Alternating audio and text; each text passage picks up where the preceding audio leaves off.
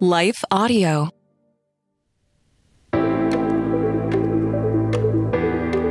Hello, and welcome to Kainos Project. I'm Dale, And I am Tamara. and we are here to help you tackle ancient truths in everyday settings.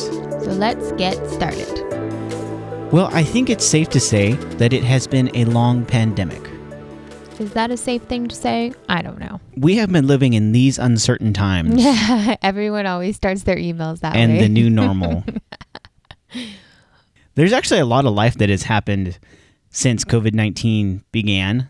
Uh, our firstborn son was actually only seven months old when the first shelter in place orders came down. Since then, we've had another son in the middle of the pandemic. We've had job changes. We bought a house. And we've lived a lot of life since the pandemic started. the pandemic has gone on longer than Two weeks. I expected. Yeah, two weeks. The two weeks that Remember the two weeks to happen. flatten the curve? Oh Yeah, man, we were so young, so naive. People were so excited, like two weeks off work. But then it just kept going, and it wasn't as exciting anymore, was it?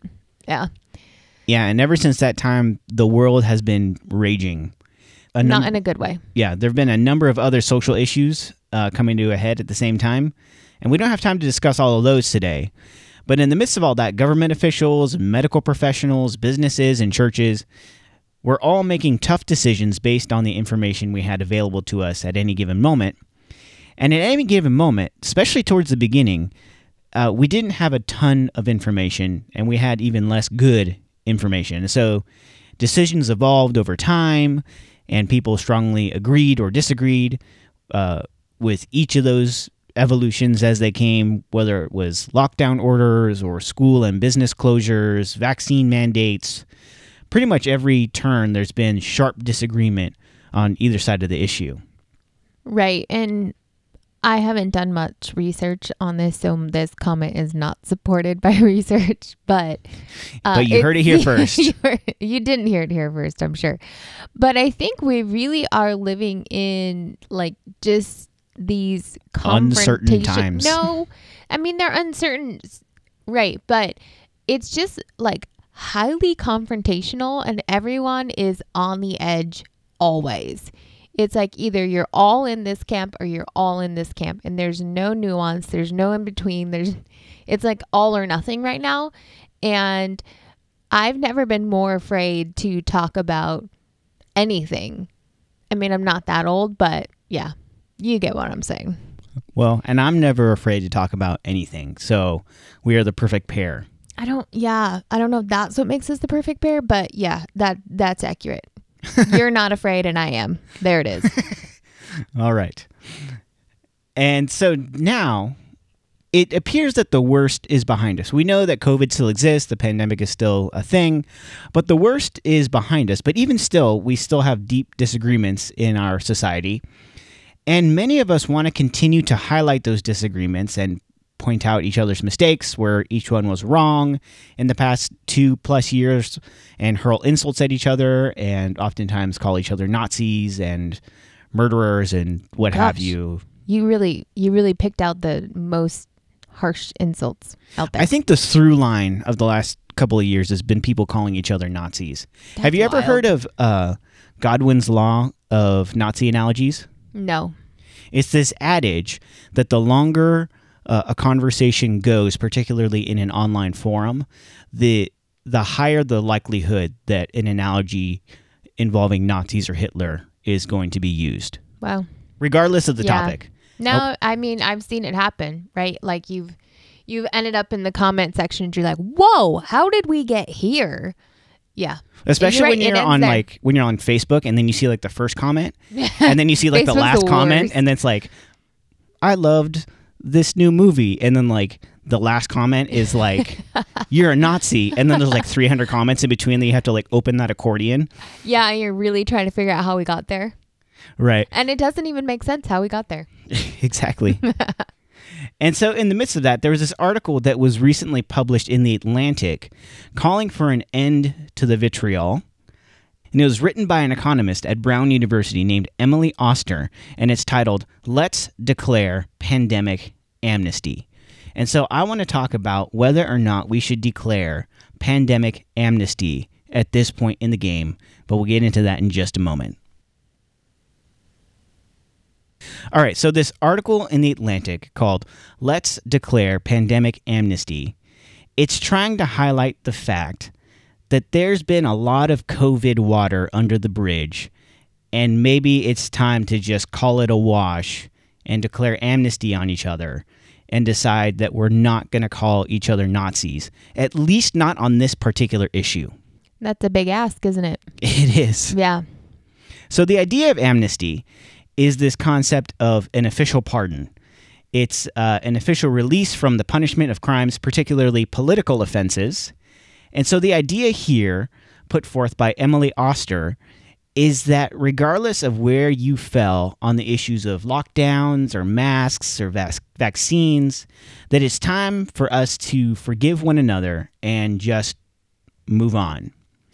And this argument is based on the assumption that when it came to the pandemic, we were all doing the best we could given the information that we had, which, as we said before, at any given point in the ball game was not very good information. Like remember at the beginning when we were going to the grocery store and there was all these arrows on the floor and we were wearing gloves and then we would bring our groceries home and we would rinse them off in the sink. I remember us sort of doing that. Um, I remember hearing stories of other people's processes and I just thought, wow, that's too much. I can't. I want to, but I can't. He said, if I'm going to die, I'm going to die. I'm not going to wash the outside of these Lay's potato chips. I mean, we tried and we wanted to, right? But it, yeah, it just became really a lot and we didn't go that far. But I do remember people talking about they had like a separate container they would put them in in the car and then like, you know, Clorox wipe it all, put it in a different container take off the whole outfit you were wearing. And I was just thinking, that's great. Like, you guys are really preventing the spread of this at that time. Like, we, you know, we thought that's what needed to be done. Um, and I thought, man, this shouldn't be up to me because everyone's going to die if it's up to me. Right. At that point, it's like you go outside, it's in the air, you're going to die, your immune system's going to evaporate. As it turns out, none of that was true. The virus didn't yeah, but we just go didn't know. on surfaces. Yeah, but we were doing all these things with Yeah. with the information that we had, and it turns out it wasn't very good information. And then remember when we were told that vaccines would stop the virus in its tracks if you got the vaccine, it would no longer be transmitted to people. Yes. Turns out it was still transmitted to people. You just didn't end up in the hospital or die Yeah, if you had the vaccine. But we, again, were saying things and doing things based on information that was not the best information at the time. Right. And that's a good example of, I mean, even now, I have some people who make fun of me for getting the vaccination saying, see, and you still ended up with COVID. So much for that protection. Um, but that, even those types of comments are like, see, I was on the right side of this issue and you were on the wrong side. You were on the foolish side of it. Um, and we can just go round and round with something like this, right? Instead of giving each other grace and also understanding we were all in the same situation of not really having as much clarity as we would like to have for the decisions that were being made. And yet we're all acting as if we knew all of the pieces and our decision was the right decision based on actually knowing something. Right. And depending on the specific issue within the broader issues of the pandemic, some people were right and some people were wrong. And of course, there are shades of right and wrong with every issue because this is nuanced and a lot of it is just like a matter of degree. And so, like, some people were right based on their good reasoning. Some people were right about one thing, even though they had terrible reasoning, but they just happened, you know, to pick the right answer out of the hat on that particular issue. Some people were wrong, even though they had good reasoning. And then there were other people who were wrong and they just had terrible reasoning. So there were a lot of people right and wrong, and it didn't seem to bear much influence how well reasoned you were because the information we had was always just evolving. But we were all just doing the best we could. And so what Emily Oster is saying is that we should just call a truce on all of this. And I want to read some of the things that were in that article, but before I I say that, there are people who read this article in the Atlantic uh, let's declare pandemic amnesty, and we'll link to it in the show notes. Uh, but a lot of people are calling Oster a leftist, um, mostly people who disagree with her. Uh, almost exclusively, I would say, exclusively people who disagree with her. Right. Uh, but it's important to note that she was right about a couple of things over and against some of the CDC's recommendations. So, like, she was vocally opposed to schools being closed for as long as they were.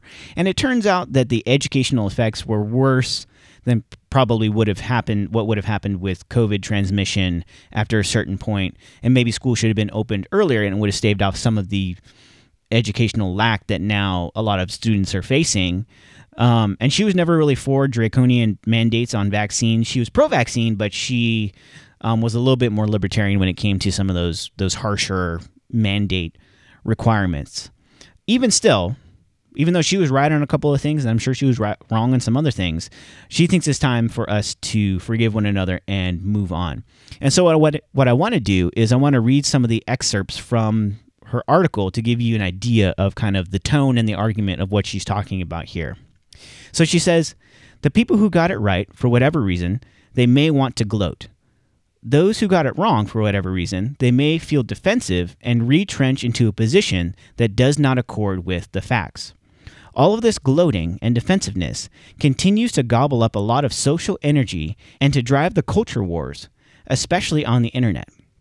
These discussions are heated, unpleasant, and ultimately unproductive. In the face of so much uncertainty, getting something right has a hefty element of luck as we've seen with the pandemic. She goes on to say, and similarly, getting something wrong wasn't a moral failing. Treating pandemic choices as a scorecard on which people racked up more points than others is preventing us from moving forward. We have to put these fights aside and declare pandemic amnesty. We can leave out the willful purveyors of actual misinformation while forgiving the hard calls that people had no choice but to make with imperfect knowledge. She goes on to say later, we need to learn from our mistakes and then let them go. We need to forgive the attacks too.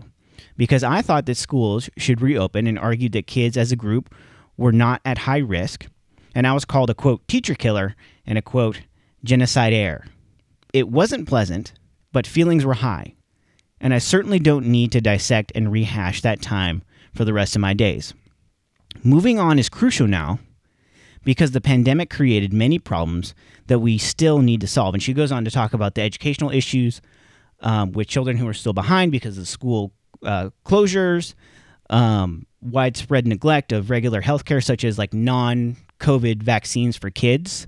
Um, a lot of kids are behind on their regular vaccines um, because doctors were shut down Yeah. unless you were dying for You so long. You couldn't go in for wellness checks anymore. I mean, that happened with us. Our we've seen our kids far behind on vaccinations because we just weren't allowed to make those kinds of appointments. Right. And so she says these are the larger issues that we can address now that have nothing to do with lockdowns that happened two years ago. Uh, she goes on to say, quote, the standard saying is that those who forget the past are doomed to repeat it, but dwelling on the mistakes of history can lead us to a repetitive doom loop as well. Let's acknowledge that we made complicated choices in the face of deep uncertainty and then try to work together to build back and move forward. So she says a little bit more in the article, but that's essentially her argument. Uh, I want to talk a little bit more about the response to it and then maybe uh, discuss kind of whether she has a point here, but we'll do that in just a moment. So, the responses to this piece, let's declare pandemic amnesty, on Twitter were mixed. And Twitter is a bit of a wild west right now, as it always has been, but even more so now that Elon Musk is the new Twitter daddy. Uh, so the I can't believe you responses were mixed, with some people agreeing. Actually, a fair bit number of people agreeing, but their responses were less colorful and exciting than the people who were voicing their displeasure. That's usually how it goes, though. Yeah, I mean, say what you will about people who are angry on the internet, but they, they certainly have a way with words sometimes. And so one person tweeted back, just dropping by to say that your new article is a piece of trash, and you are too. We ain't letting you wannabe tyrants get away with what y'all did during the scamdemic. Another person simply said, never, you're all evil. Nazis. There it is. That's not the only one too. I only I only selected a couple of Nazi references for this list of tweets. Another person said, "You must remember that supporting violations of informed medical consent and untold deaths by medical experimentation resulted in the Nuremberg trials and not blanket amnesty." Again, another more clever reference to Nazis. Right. And then uh, another person actually wrote an entire article on Substack refuting Oster. And I clicked on it just to see, and it was a bit of a dumpster fire. It was just like a bunch of personal attacks. It was literally like, it was literally twice the length of her article. And it was like just attack after attack. And I think there was Nazi in there somewhere. But apart from the personal attacks, Tamara, what do you think Dale. about what do you think? I'm not talking to the listener. I'm talking like, to you. I am I'm here. Hello. I have not fallen asleep. Wake up. Sorry. so, what do you think? Put on your thinking cap. What do you think about the cross section of the the arguments here of saying no, we need accountability versus we need forgiveness? And how are those two ideas at play here in this plea for pandemic amnesty? That's really a loaded question. And you're good about giving me loaded questions like what do you think about the fact that people should be held accountable, but maybe we should also forgive them? I think there's obviously a need for both of those things. To what degree can we actually hold somebody accountable for knowledge that no one had? No one living who was making any kind of leadership decisions or making any kind of calls on what was happening have endured a pandemic before. Like we were all here for the first time. We were all looking at it for the first time. And the COVID 19 virus is new in a lot of ways, right? So you have coronavirus, that element of it is familiar, but this is a completely different version of it. And there were so and there still are just a lot of unknowns. And I can only imagine being a doctor trying to help people through a virus that we don't quite understand yet. So, what measure of accountability is required for a doctor who is doing the best they can with a virus that they have no idea how to treat? They have no idea how to help with symptoms. They have no idea how the virus attacks. Like, we're figuring it out while we're trying to treat people. That's hard. Right. Um, but I understand. Was there some kind of neglect happening? I mean, I don't think I have enough knowledge within the medical field to be able to really dissect. Well, they could have tried this and they could have did this. Um, I know there's a lot of people out there who think they have medical degrees all of a sudden, um, and they don't.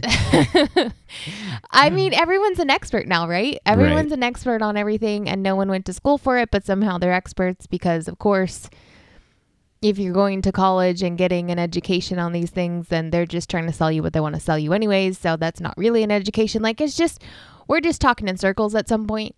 Um, but I do think within the medical field, because that's largely where a lot of this lies, right? Because it's a virus that's affecting people's health and people are dying, um, and the kind of healthcare that we have. Maybe there is some measure of accountability there, but I'm just not knowledged enough in that field to say this is where the accountability should happen. I think on a larger public level, where we're talking about your decision on what you're going to do and my decision on what I'm going to do, and just like being mean to each other at the end of it in hindsight, because hindsight's like, well, you were wrong on that and I was right on this. But in that moment, we had no idea, right? Right. We like we were all like you We were keep all saying we washing were all our doing, bags of Lay's. well, I mean, some people weren't, but um, because they thought it was just crazy from the beginning. Um, certainly, are there better ways we could have handled it? Absolutely.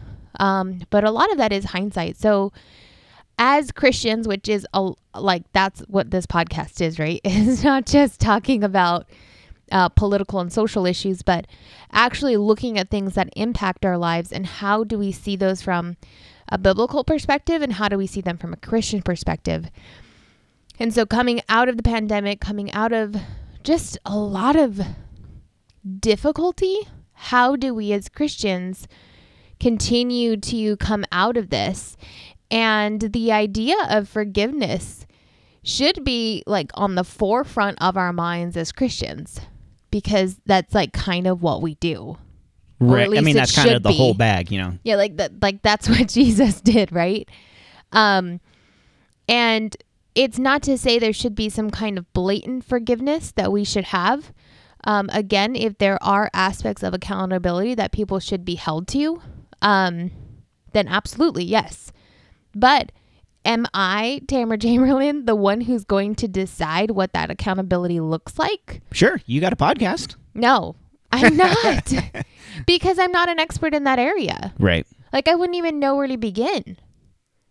There's so much um there's so many armchair experts out there right now. And that's not what I want to become. I don't want to all of a sudden become an expert within the medical field or an expert um, within viruses and how they spread and, and vaccinations and all these things. Like, we put people in places because we're supposed to trust them. In the same way, um, I hope to some degree, whoever's listening here has some measure of trust in the things that we're saying, or some measure of trust that um, we have done our research and we have talked about things and we have looked into things further than maybe just Googling it on the internet. Because that's not that's not research. I mean, we we had a whole course in undergrad and graduate school, right, on how to research. Right. So you had to take, anyways. I'm going somewhere else now. Sorry. But I think what you're driving at is this tension between, as Christians, we are the people of truth, obviously, um, but we're also the the people of grace, and Jesus was the perfect embodiment of grace and truth. And I think it was really important that Oster, when she was laying out this argument, she was kind of setting aside some of the uh, things that really that we do need to remain vigilant about, and that was uh, particularly the spread of misinformation and disinformation, and the intentional spread of that as uh, it led to you know negative outcomes. Like I think I remember uh, someone saying a treatment was like you would ingest bleach or inject bleach as a treatment for COVID 19. That was obviously false and that was something Harmful. that was spread in bad faith. Um, I think, um, I don't know how beneficial it is to go back and try to retroactively find the sort the particular sources of these particular conspiracy theories that have arisen in the midst of COVID and try to find some way to hold those people accountable.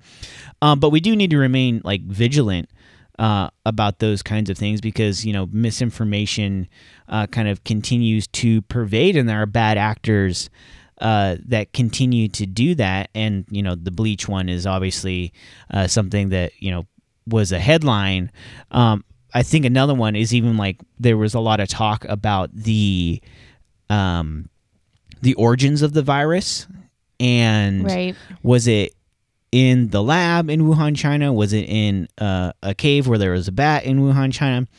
Um, honestly, we know now either one of those options is, you know, a possibility and a likelihood. Um, but there was a certain point where if you said that I think it's possible, even if you didn't say like I think it did, if you said I think it's possible that it originated in that um, lab in Wuhan, China, then you would be like canceled, and your Twitter account would be you know deactivated. You would be kicked off of Facebook and things like that. And part of that was because there was a lot of, at the same time, a lot of anti-Asian hate that was being spread around. And so people were saying like it, it came from China and it's the China virus and da da da, and that ended up leading to actual literal violence in the street against uh, innocent Asian Americans and uh, Asian people around the world. Um, but at the same time, there was this um, technocratic censorship of something that was an actual legitimate possibility, and everyone would admit now that that was a possibility. And so that does raise larger questions about the role of social media platforms, whether it be Facebook, Instagram, Twitter. I mean, this is a big part of why Elon Musk purchased Twitter um, because he wants it to be more free speech. Uh, free speech oftentimes includes hate speech and misinformation, and so where's the balance of those things and and really grappling with the power that these tech giants have over that, where we saw that there was there was obviously an infringement upon something that was not misinformation at the time, but was censored and and uh, the the kibosh was put on it when um, that was actually a suppression of something that might have actually been true. And so that sows a lot of distrust. And so I think there's some ongoing things that we need to remain vigilant about. Um, but I think even with those things now kind of being in many ways dead issues, specific to the pandemic, I do think it is time just, you know, leaving aside the the issues of misinformation and disinformation. And if we're just talking about the people, which is like the majority of people who were moving forward, making decisions in good faith, um, I do think it's probably time to offer some reconciliation and some forgiveness even if those decisions were decisions that grieved you or um, negatively affected you in some way. You bring up a good point of how we should even be nuanced of not in like specifically who we're forgiving and who we're holding accountable, but in many ways that those two things can exist in the same space together. I'm just thinking of particularly a lot of pastors who were leading churches. Like what kind of expertise do they have on any of this? But yet they are trying to lead, um, in, and especially for some churches, thousands of people, hundreds of people. Certainly, their entire career is about gathering communities together, which is the one thing like we were trying to not do during the pandemic. And whether or not you agreed with your pastor in that moment of their decision on what they were doing. Um, I do think to to for many pastors, right? Some were really turned it and made it highly political. Um, so I'm not talking about those groups, but most pastors were genuinely just trying to gather the information that they were given and do the best within what they understood was happening and the best for their congregation. And we do see a lot of unfortunate trickling effects, right? that have happened on our society because there was this virus that was killing millions of people. And if I'm a pastor and I'm calling my church to meet together, knowing I could possibly, not directly, but in many ways, like continuing to allow that gathering to happen, I like members in my church could die because they came to church. So there's the weight of that. But then you do have this now very real fallout of the world is opened back up, people are meeting together, and what happened during those moments of solitude, during those moments of isolation, was it better for churches to continue to meet because now you have like mental health issues is on the rise, you have just the issues of people engaging back in the world with anxiety and loneliness and depression. Um, so what even now, what was the better choice?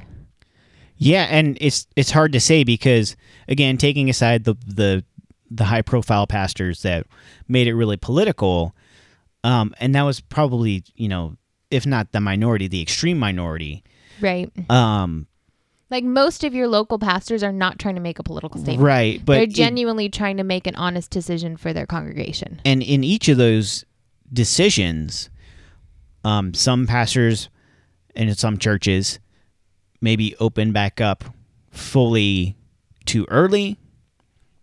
Maybe others kept it locked down too long.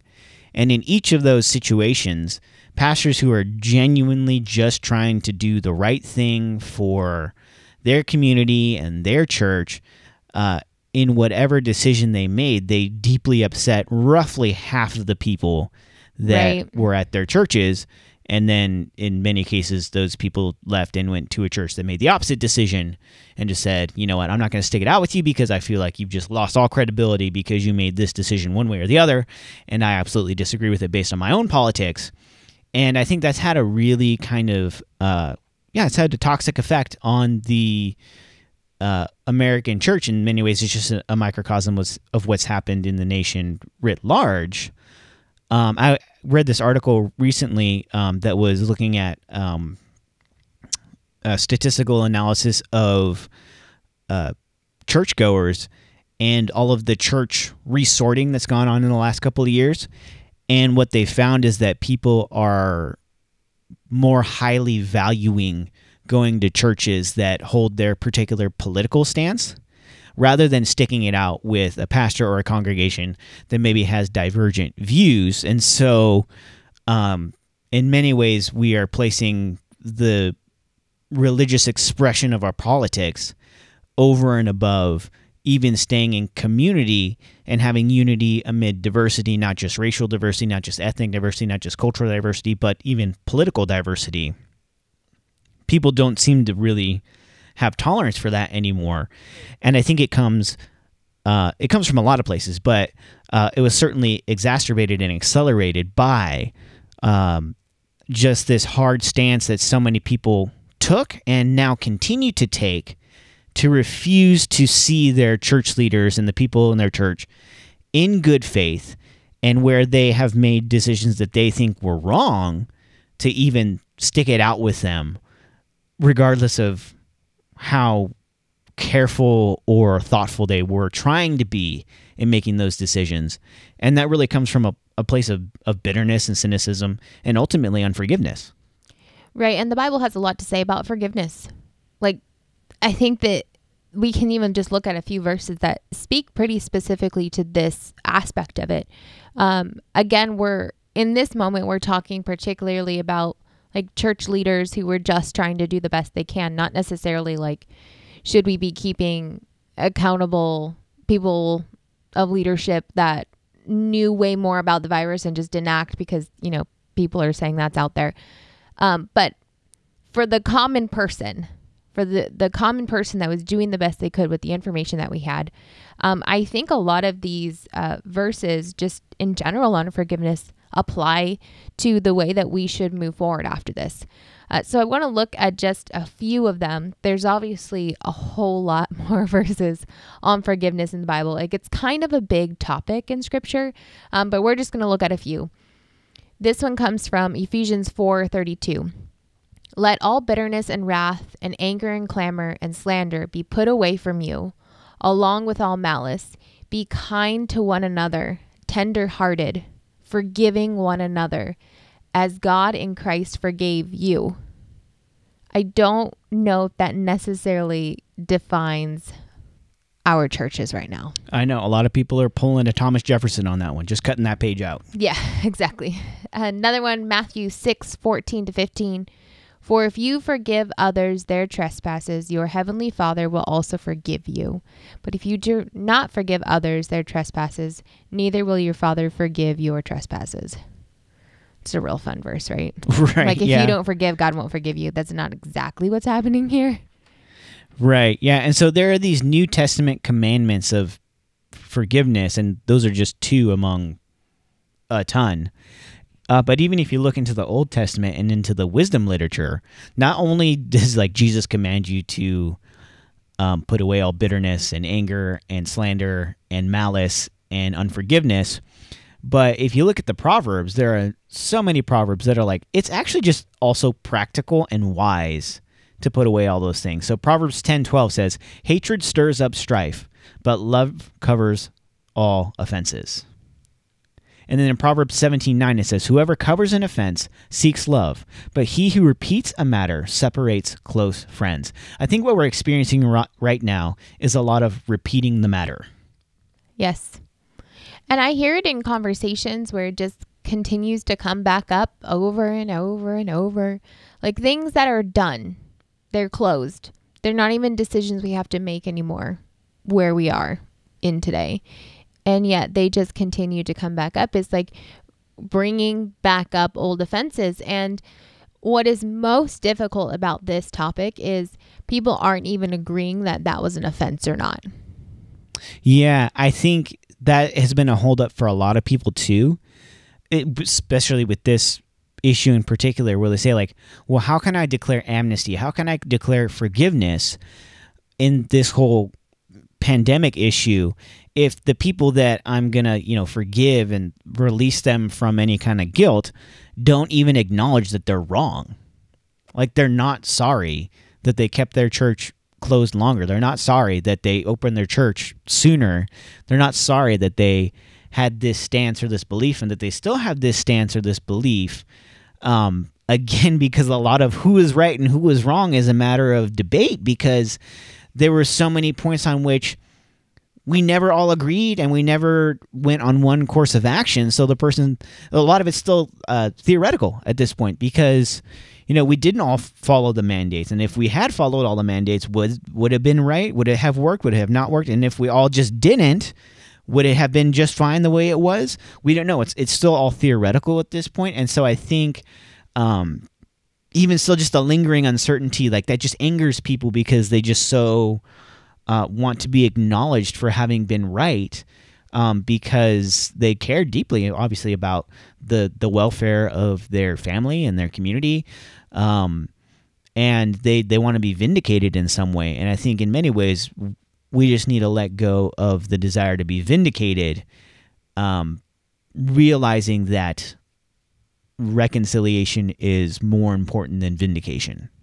Yes. And the Bible never says first make sure someone comes and apologizes before you extend forgiveness. Are you sure? I think we could probably find a verse that we could pull out of context and make it Yeah, we could pull it out of context. Yes. You must first come to me and tell me you were right and tell me you're sorry and then I'm going to forgive you. And I understand these are not just like lighthearted issues, right? To put it in that kind of framework of say like, "Oh, please come say sorry." That feels a little childish. I do understand that. But in many ways, like we have to come to terms with the fact that someone is not going to come up to us and say, "I'm sorry, I was wrong about that." And particularly when it comes to our local communities, I think that that's where we're seeing so much strife. Certainly on public forums and, you know, social media, you can have this like the common people to the influential people, the leaders who were calling everyone to rally, but those people were rallying. Like the common people were doing that. And it's within our community groups that we need to start offering grace and forgiveness. It's within our own churches, it's within our own families. I mean, everyone had a different um, view on how Christmas was supposed to go two years ago. Right. Whether or not we're showing up, how dare you not show up? It's Christmas. It's like, how dare you how do dare show you up? show it's up COVID. because it's COVID. Like we're gonna do a Zoom Christmas. Somebody else saying, "No, I'm not gonna throw my traditions away. I'm not gonna stop living because there's a pandemic." And like, I can understand both sides, and I can understand the mourning of something important, right? And we need to be empathetic. And we, let me go back to that verse because as even as I was reading it, I was thinking, wow, like imagine if we just did these things. Um, be- So, imagine if we just listened to the Bible. Uh, yeah.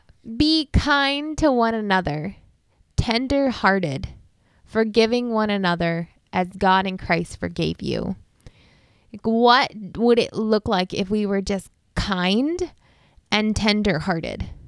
In those moments, your vindication doesn't matter. It shouldn't matter. As hard as that is, and as much as that is also dying to self, right? Like dying to what you want, dying to what you think you need. Like Christ is bigger than that. The unity that we should have in Christ is so much bigger than our desire to be vindicated and even validated in our in our rightness. Uh, you might have been right, but you still need to forgive the other person who might still think they're right because that's where we're going to see moving forward is actually carrying out the things that Christ is calling us to carry out. And what better place for our cultures to start to see a shift than the church itself? Right. We're supposed to be different than the culture around us. And we really But should- instead, we're just swapping it, churches. yeah. We're mirroring it so that way we can start being more homogenized in the groups that we want to be in. And the kingdom of God is supposed to be diverse. And like you said, not only uh, culturally and racially and ethnically, but when we think of diversity, we often think in those ways. But politically it should be diverse too and you should be able to sit next to somebody else who's on a completely different uh, end of the political spectrum than you who had completely different views on covid on vaccinations on mandates and all those things and still be able to be kind and tenderhearted but we're not we're just getting up and leaving and we're like mad about it and we're in outrage that looks like facebook in real life right. yeah. And there's a lot of people, I mean, particularly, you know, in evangelical spaces, is a lot of conservatives who kind of cry about cancel culture because the you know the left does they're that canceling a lot. their pastors but those same people, it's it's Sorry. not to both sides things, um, but it is true that that both sides are trying to cancel one another, and we really just have to ask ourselves: Is it better to be acknowledged as having been right and get your your little crown of I was right and we bow to your wisdom or is it better that you have a family that loves each other and uh, can come back together in the midst of and after a really difficult season or do you Mm. want a church of people who are diverse and felt in different uh, places on different issues, but can still come together because of their common love of Jesus and and the mission of making His name known in your city or in your town or in your your community or in your region. We just have to decide what we think is more important. And the unfortunate thing is, uh, a lot of people are thinking it's more important to get their crown of rightness than uh, to be tender-hearted towards one another. And this isn't to like detract from like emotions were high they still are and they still are. yeah Uh, but in the midst of like the school is shut down, we can't meet at church. the The business that I work at is uh, suffering financial hardship because of these lockdowns. Um, there's decisions I have to make because of these vaccine mandates or whatever. Uh, understandably, emotions have been elevated. Um, but I think again, now that it appears that we're beyond the worst of this crisis, I think maybe it's time to bring the temperature down on a lot of these things. I mean, my emotions were high too. Like we we've talked about these things, we've written articles about these things, we've had podcasts about what we think uh, should be done and the ma- you know the posture that we should be taking that was over and against what other people, even other Christians, were saying in that time. And so emotions were obviously high. And this isn't to say that you shouldn't have had opinions or shouldn't have vocalized those opinions or whatever it might be. Um, but but now that it's water under the bridge, it it, it maybe is time to lower the temperature a little bit and say, you know what, we got kind of crazy about that. We were all doing the best that we could. There were there were very real matters of life and death at stake. Um, but maybe it's time to to put all this to bed. And what you just described is not an easy thing to do. But I will admit, I still don't know if our view on certain things was the right view. I know that we were doing our best to evaluate and understand and not try and pretend we were the experts. Um, and maybe along the way we did get something wrong. Maybe along the way we got something right. But at this point, our culture and our churches cannot continue to operate this way. Like something has to give. And I would rather see the church lead in forgiveness than to see our society just implode. And as people who follow Christ, we are the ones who are really the most equipped to start to change the reaction, to start to bring down the temperature. And that's because Christ is the one who should unify us, and Christ is the one who should be most important in our lives. And loving others should become the thing that is most important. And so, if our opinion on something means more than loving someone, then we need to look internally and even just bring that before the Lord and ask for Him to like change that in us because we're called to be people who are servants who who lead our lives out of our love for Christ and extend the same forgiveness that Christ has extended to us, which is a high call, but it is one that we can do because we have the strength and the power of Christ within us. Right. And I just want to give one example of how I've personally seen just the benefit of pandemic amnesty being declared, you know, just to make myself the hero here. But actually it it takes it's a two-way street for it for it to work. And there was actually so um, I'm on part-time staff at our church. I've been in a number of different roles over the past couple of years, but uh, at the height of the pandemic, you know, before the pandemic and then going into it, my job at the church was they call it guest services, which is basically, you know, the greeters, the parking, the ushers, uh, all those kinds of things. And in the middle of the pandemic, I think it was in uh, like January of 2021, uh, the church leadership had decided, hey, like, you know what? It's time for us to open up, to have services in person. Uh, we haven't met in almost a year. Um, but at the time, there was this big COVID surge that was happening, and there was like a mask optional service. And me, as someone who was in the role of the guest services, you know, I just in my heart, I was like, I just, you know what, I just can't. I can't abide by this and come and ask people to come and do all those things. And so I went to the person that I report to and I said, you know what, I'm, you know, I'm so sorry. That's, this is not like, I don't hate you. I don't hate our church. I love our church. Um, but I just can't do this. Um, in a number of months when things have gotten better, I I'm willing to come back. Um, but I understand that like you need to make decisions based on my role if I can't be there for a number of months. And they were very like empathetic towards me. They ended up, you know, moving me into a different role uh, where I didn't have to come in uh, to Sunday services, you know, pre-vaccine in the middle of a surge and all those kinds of things. And the whole thing, like the the lead pastor called me, we had a great conversation. They moved me into a different role. They ended up hiring somebody else in that position who was actually a better fit for that position in the end. And that team is, you know, doing really well. And now that like we're all back to in-person services and um, again, the worst appears to be behind us. It's like so good that they didn't say hit the road, Jack. And I didn't say I'm leaving because you're murderers and you're Nazis and whatever, um, because I understood that they were making difficult decisions. And even though I really, like, in my heart, on a moral level, disagreed with it in that moment, um, and they, on a moral level, disagreed with me in that moment, um, it was worth it to stay connected. And obviously, we had to move some things around logistically for us to, you know, have a different configuration because I couldn't fulfill that role anymore. But at the end of the day, um, it's so good. Like because honestly, and I think I said this to uh, one of the people on staff at the time. I said, you know what? In like a year, this is all going to be moot point anyways. So like let's not let's not blow up all our relationships over this.